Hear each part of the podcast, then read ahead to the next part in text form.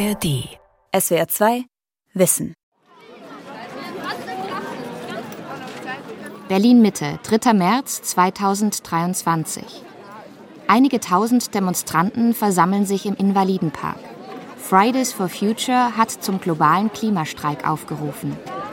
Es war mehr Thema früher, aber jetzt halt wegen der Demo heute gab es halt auch so in unserer Klasse so ein paar, die meinten, wieso macht ihr das? Die 14-jährige Schülerin drängt sich mit ihren Freundinnen vor dem Stand von Extinction Rebellion. Die Gruppe ist bekannt für ihre radikalen Proteste. In London legte sie 2019 immer wieder den Innenstadtverkehr lahm.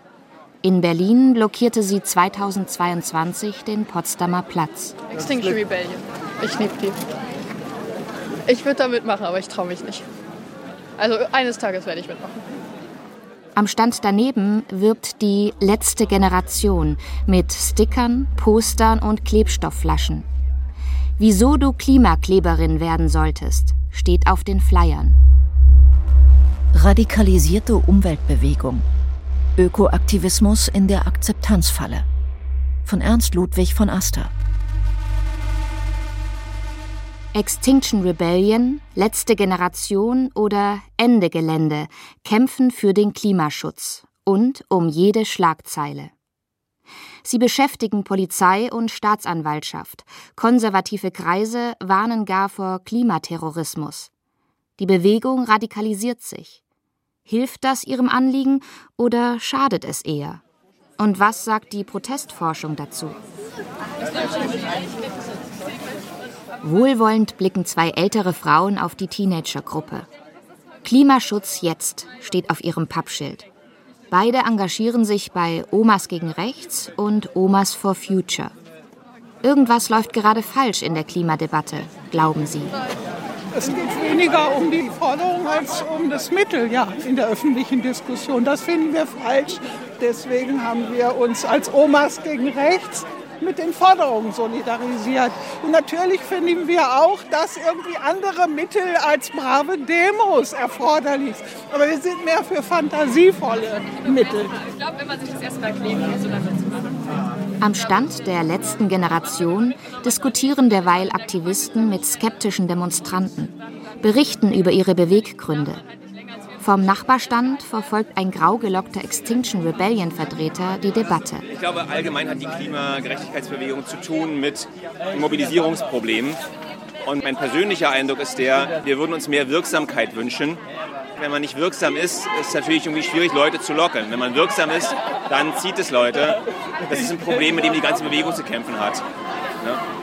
1,2 Millionen Menschen brachte Fridays for Future beim Klimastreik 2019 bundesweit auf die Straße.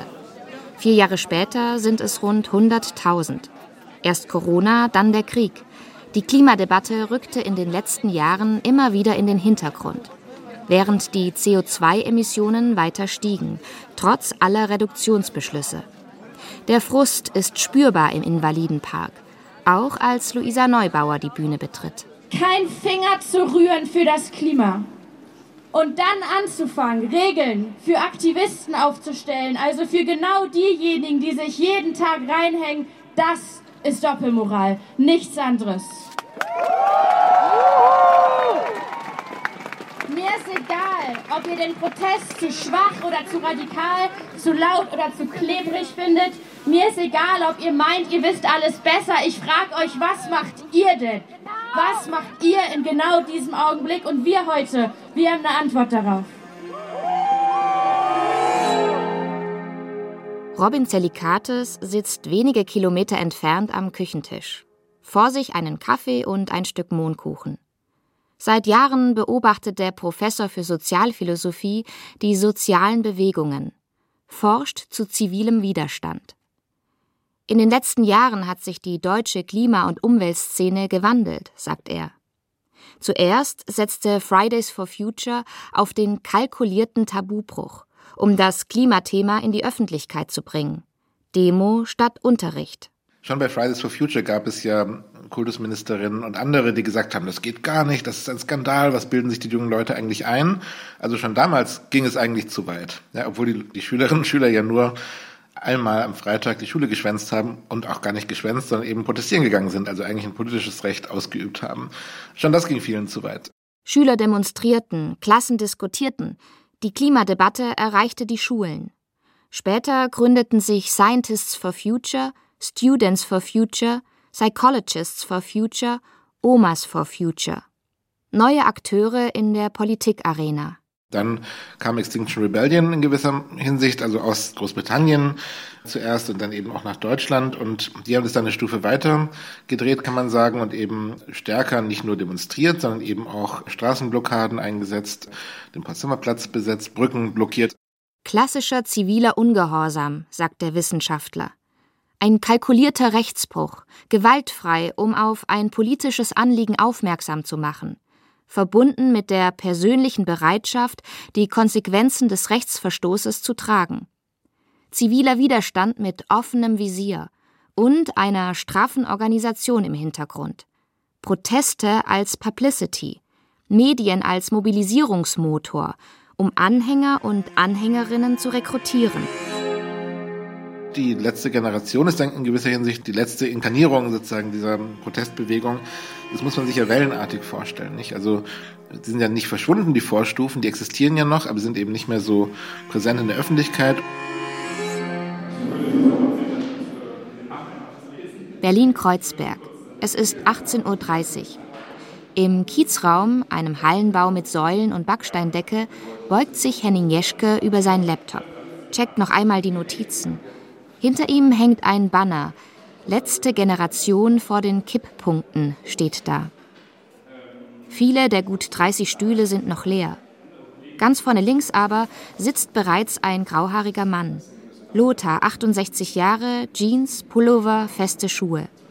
Ein Veteran der Umwelt- und Friedensbewegung. Und da bin ich ganz gespannt, was ich heute von denen lernen kann. Bin immerhin 68 Jahre und war schon in Engstingen 82 bei den Lenz-Raketen dabei und ja, und kennt viele Friedensaktivisten aus dem süddeutschen Raum und so. 700 Demonstranten blockierten damals das sogenannte Munitionssonderlager Golf, protestierten gegen die Atomwaffenstationierung. Eine Woche lang, rund um die Uhr.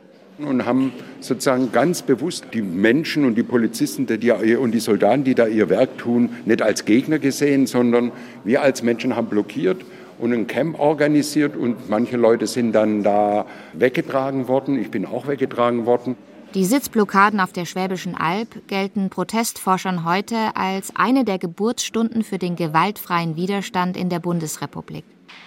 Sitzblockaden gehören seitdem zu den festen Protestformen der sozialen Bewegungen. Ob an der Startbahn West oder in Gorleben, blockiert wurde immer. Allerdings flogen auch Steine auf Polizisten, Zäune und Gleisanlagen wurden zerstört. Um 19 Uhr sitzen 25 Leute auf den Stühlen. Auch eine Handvoll Aktivisten der letzten Generation. Wer woher kommt und wie von der Veranstaltung erfahren hat, wird zuerst abgefragt und notiert. Dann begrüßt Henning Jeschke die Gäste. Ja, ich ähm, bin gerade schon kurz vorgestellt worden. Ähm, bin Hen. Ich freue mich total, dass wir heute uns hier in dem Raum zusammen treffen und will vielleicht vorab sagen, ähm, das ist gar kein so klassischer Vortrag, sondern vielleicht eher eine Krisensitzung in den Zeiten jetzt. Was machen wir? Jeschke, 23 Jahre, aus Greifswald, ja, ist ein alter Kämpfer der jungen Bewegung. Wusste, so ist, Ursprünglich engagierte er sich bei Extinction Rebellion. Dann wurde er einer der Mitbegründer der letzten Generation. Vier Wochen hungerte der Student im Herbst 2021 mit einer Handvoll Mitstreitern vom Kanzleramt. Jeschke kam nach 27 Tagen auf die Intensivstation. Er zwang am Ende ein Gespräch mit Kanzlerkandidat Olaf Scholz. Mehrfach klebte er sich danach auf die Straßen, wurde verhaftet, verbrachte etliche Nächte im Gefängnis. Die Polizei durchsuchte seine Wohnung. Immer wieder steht er vor Gericht und hält Vorträge. Und trotzdem, ja, will ich auch hier nochmal sagen. Jeschke erzählt ruhig, macht viele Pausen, wirkt nachdenklich, als ob er nach Worten sucht. Ähm, Dabei hat er den Vortrag schon oft gehalten. Die ersten 20 Minuten eine Bestandsaufnahme in Sachen Klimakatastrophe. Temperaturanstieg, gerissene Begrenzungsziele, ein sich immer mehr schließendes Zeitfenster für Emissionsreduktionen. Was sind gerade eigentlich die wichtigsten Fakten? In der zweiten Reihe sitzt ein älterer Mann, den Schreibblock auf den Knien, macht sich Notizen. Der Soziologe Dieter Rucht ist so etwas wie der Chronist der deutschen Protestbewegungen. Seit Jahrzehnten hat der Professor die unterschiedlichen Widerstandsformen im Blick, analysiert Mitgliederstrukturen und Mobilisierungsmethoden, politische Einflüsse und Proteststrategien. Die letzte Generation ist da ein willkommenes Studienobjekt. Sie fordert ein 9-Euro-Ticket, Tempo 100 auf Autobahnen und die Einrichtung eines Gesellschaftsrats zu Klimafragen. Vergleichsweise moderate Forderungen, kombiniert mit drastischen Protestankündigungen. Also die letzte Generation hatte anlässlich des Einjahrestages ihres Bestehens gesagt, wir werden den Protest in jede Stadt, in jedes Dorf dieser Republik tragen. Und dann im zweiten Teil geht es um ja, die Idee letzte Generation, warum packen die sich da auf Straßen fest, was soll das alles, ziviler Widerstand, wir gehen kurz historisch rein und dann. In seinem Vortrag ist Henning Jeschke nach einer halben Stunde im Geschichtskapitel angekommen. Genau, ich gedacht, Gewaltfreier ziviler Widerstand als Druckmittel. Von Gandhi und Indiens Kampf um die Unabhängigkeit bis zum Freedom Ride der US-Bürgerrechtsbewegung.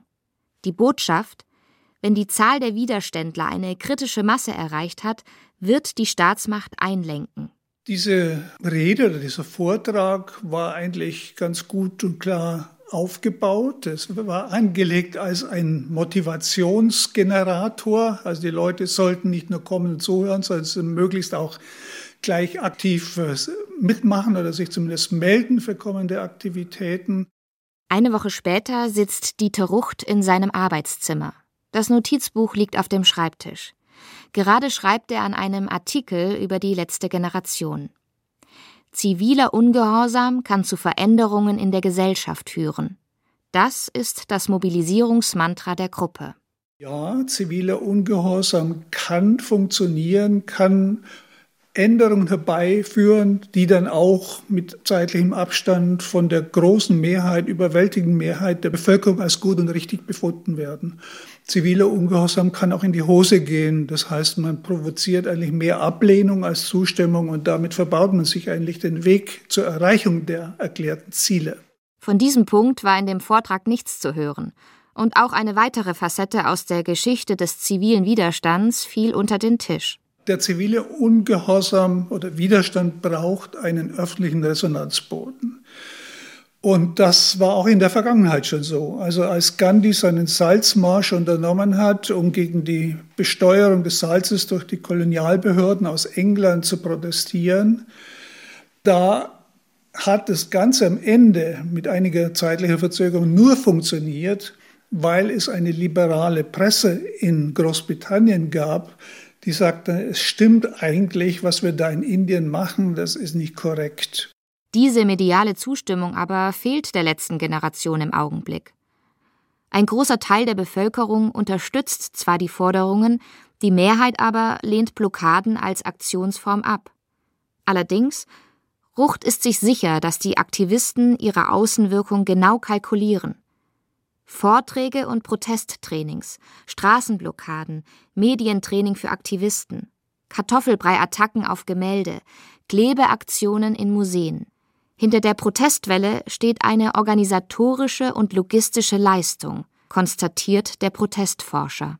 Da gibt es eine Kerngruppe, die eine, ein Modus der funktionellen Hierarchie, das ist ein wörtliches Zitat, äh, da betreibt.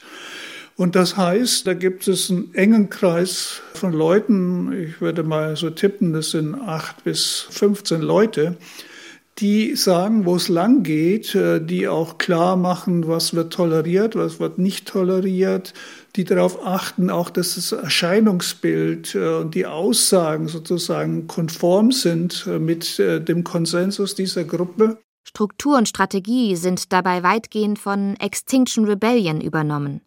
Eine straffe Organisation, Kader- und Kommandostrukturen statt Diskurs und Diskussionen.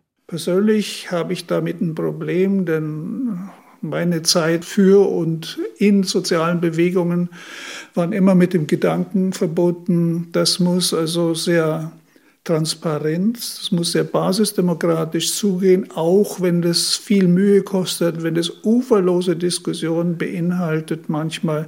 Das muss man hinnehmen, das ist der Preis für eine funktionierende Demokratie. Aber die spielt bei der letzten Generation keine Rolle. Für basisdemokratische Diskussionen fehle angesichts der dramatischen Klimalage schlicht die Zeit, so die Begründung der Aktivisten. Die Gruppe verzichtet auch bewusst auf eine Rechtsform. Trotzdem gelingt es ihr, in erheblichem Umfang Geld zu akquirieren. Knapp eine Million Euro Spenden weist der Jahresetat für 2022 aus. Ein kleiner Teil kommt aus den Vereinigten Staaten, vom Climate Emergency Fund aus Kalifornien. Eine der Gründerinnen und wichtigsten Geldgeberinnen ist Aileen Getty. Ihr Großvater hat sein Milliardenvermögen mit Öl gemacht. Seine Enkelin unterstützt nun Klimaaktivisten. Ihre Begründung für sie sei, Zitat, disruptiver Aktivismus der schnellste Weg zu einem transformativen Wandel. Also die Gelder kommen tatsächlich jetzt von privaten Spendern oder sie kommen eben auf Umwegen von den USA oder da gibt es auch nochmal einen Fonds, äh, der da die, die Gelder sozusagen sammelt und weiterleitet, weil die letzte Generation, die ja gar keine Rechtsform hat, die kann ja nicht mal ein Konto eröffnen. Ich zum Beispiel, weil ich eben so alt bin, klebe mich gar nicht fest. Ich sitze mit dort. Ja, ich persönlich bin froh, wenn die Polizei kommt, weil damit ist erstmal dieser Aggression, die von den Bürgern kommt, erstmal ein Halt. Cosima erzählt. Drei junge Männer hören zu, nicken. Zusammen sind sie etwas jünger als die Rentnerin. Omas for Future steht auf dem Button an Cosimas Jacke. Heute aber ist die 67-Jährige für die letzte Generation im Einsatz. Es ist nicht wie bei Friday for Future. Ich komme zur Demo und ich gehe mit. Nein, wir sind da wenige, wir sitzen dort und wir machen auf uns aufmerksam, auf unser Thema. Und das ist das, was wir hier trainieren, weil natürlich haben wir auch Angst. Ich hatte Angst. Protesttraining in einer Berliner Ladenwohnung. Alle drei Teilnehmer haben in den letzten Wochen Vorträge der letzten Generation gehört. Das Protesttraining ist der nächste Schritt im Bildungs- und Rekrutierungsprogramm der Gruppe. Einfach diesen Schritt zu machen und aus seiner Komfortzone rauszukommen und die erste Angst zu überwinden, überhaupt dahin zu gehen, ist, glaube ich, auch eine ganz wichtige Sache. Aktionen gegen die Angst und das Gefühl der Hilflosigkeit. Besser auf der Straße kleben als zu Hause verzweifeln – da sind sich alle drei Protestnovizen einig. Dann berichtet Cosima von ihren Erfahrungen, von ihren Ängsten, wie sie einem LKW gegenüber saß, der ganz dicht an sie heranfuhr.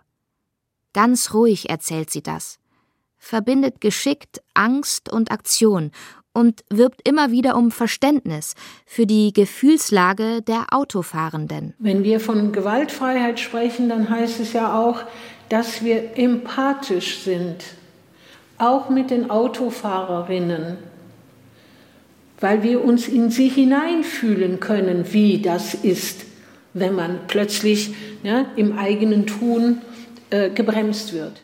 Die jungen Männer nicken. Einer blickt ein wenig skeptisch. Der 15-Jährige hat sich bereits entschieden.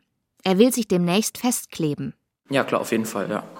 Damit habe ich mich schon länger auseinandergesetzt, aber ich bin zu dem Schluss gekommen. Ich werde es auf jeden Fall tun.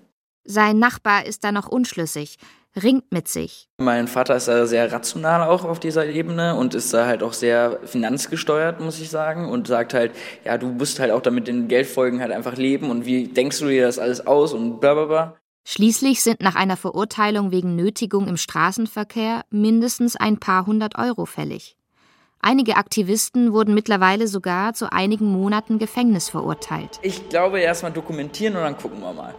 Also äh, es gibt noch innerliche Kämpfe, aber mal gucken. Vielleicht. Wir haben bewusst blockiert außerhalb des sogenannten Sperrbezirkes von der Polizei, um ein Signal zu setzen. Das Jahr 2023 begann für Olaf Band mit zivilem Ungehorsam mit einer Blockade am Braunkohletagebau Lützerath. die Chefs der großen Umweltverbände zusammen mit Fridays for Future, mit Luisa Neubauer, äh, um ein Signal zu setzen, dass wir das nicht akzeptieren. Und was mich erschüttert hat, war wirklich die Eskalation von der Polizei zum Teil. Das hat mich ein bisschen an die 80er Jahre tatsächlich wieder erinnert, unter ja ganz anderen Vorzeichen. Olaf Band ist Vorsitzender des Bund für Umwelt und Naturschutz Deutschland, kurz BUND. Mit mehr als einer halben Million Mitgliedern ein Schwergewicht der Umweltbewegung. Tatsächlich war es ja auch in den 70er, 80er Jahren schon so, dass aktive Menschen im Widerstand gegen neue Atomkraftwerke auch von Berufsverbot bedroht waren und, und, und. Auch damals hat er demonstriert und blockiert, vor Müllverbrennungsanlagen etwa. Die alten Schwarz-Weiß-Bilder hat er immer noch, in einem Fotokarton ganz hinten im Schrank. Die zunehmende Aufregung in der öffentlichen Debatte irritiere ihn, sagt Band. Etwa die Ermittlungen gegen die letzte Generation wegen des Verdachts auf Gründung einer kriminellen Vereinigung. Da vergleicht man Menschen, die sich irgendwie für eine, für eine Stunde auf der Straße ankleben, mit den Hells Angels als Rockerbande. Äh, das ist eine kriminelle Vereinigung. Und da, da sind schon die Horizonte der, der Wertmaßstäbe bei denjenigen wohl durcheinander geraten, weil die Menschen von der letzten Generation berufen sich ja auch auf Dinge und auf Wissenschaft, aber auch auf Gesetze. In diesen Punkten ist sich Band mit der letzten Generation einig. Vor allem eins ärgert ihn, dass bei all der Aufregung untergeht, dass die Bundesregierung gegen ihr eigenes Klimaschutzgesetz verstößt. Denn feststehe, dass die Klimaschutzziele im Jahr 2021 nicht eingehalten wurden. Die wurden überschritten, die Emissionen im Verkehr und im Gebäudebestand. Daraufhin hätte sofort innerhalb von sechs Monaten ein Klimaschutz-Sofortprogramm vorgelegt werden müssen, was wirksam diese zu hohen Emissionen ausgleicht und wieder auf den Reduktionspfad führt. Das haben die beiden Ministerien Verkehr und Bau und Gebäude nicht hingekriegt. Deshalb hat der BUND die Bundesregierung im Januar verklagt, um sie zur Verabschiedung der vorgeschriebenen Sofortprogramme zu verpflichten. Eine Premiere. Die Glaubwürdigkeitslücke der Bundesregierung in Sachen Klimaschutz werde laufend größer, warnt dann auch Band. Und der Frust in der Umweltbewegung wächst. Auch beim BUND wird über Sinn und Unsinn von direkteren Aktionen diskutiert. Viele Menschen im BUND haben persönlich durchaus eine Sympathie mit solchen Aktionen, weil sie dieselben Ziele und selben Anliegen haben. Gleichzeitig haben wir als BUND beschlossen, wir rufen nicht zu Aktionen des zivilen Ungehorsams auf, weil wir in dieser Umweltbewegung eine andere Rolle haben. Jede Gruppe hat ihre Protestformen. Die einen kleben auf der Straße, die anderen ziehen vor Gericht.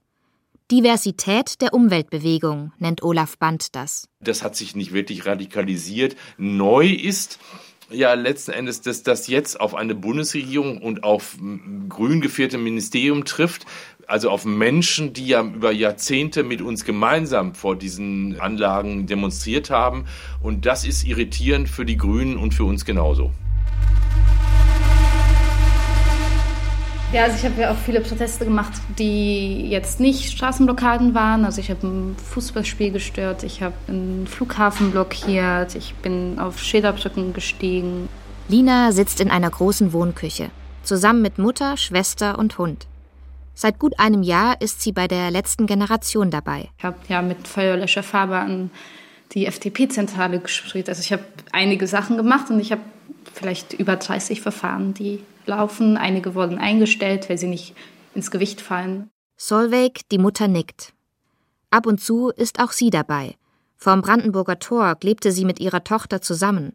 Später saßen sie auch mal kurz gemeinsam im Gefängnis. Dann klebte die Mutter am Dinosaurier-Skelett im Berliner Naturkundemuseum. Der Dino war für mich selber eins meiner krassesten Überwindungen, die ich je hatte, glaube ich, in meinem Leben. Ich habe bis vor diesem Tag vor dem Tag vor dem Brandenburger Tor ein recht zurückgezogenes Leben gelebt. Lina nimmt noch einen Schluck Kaffee.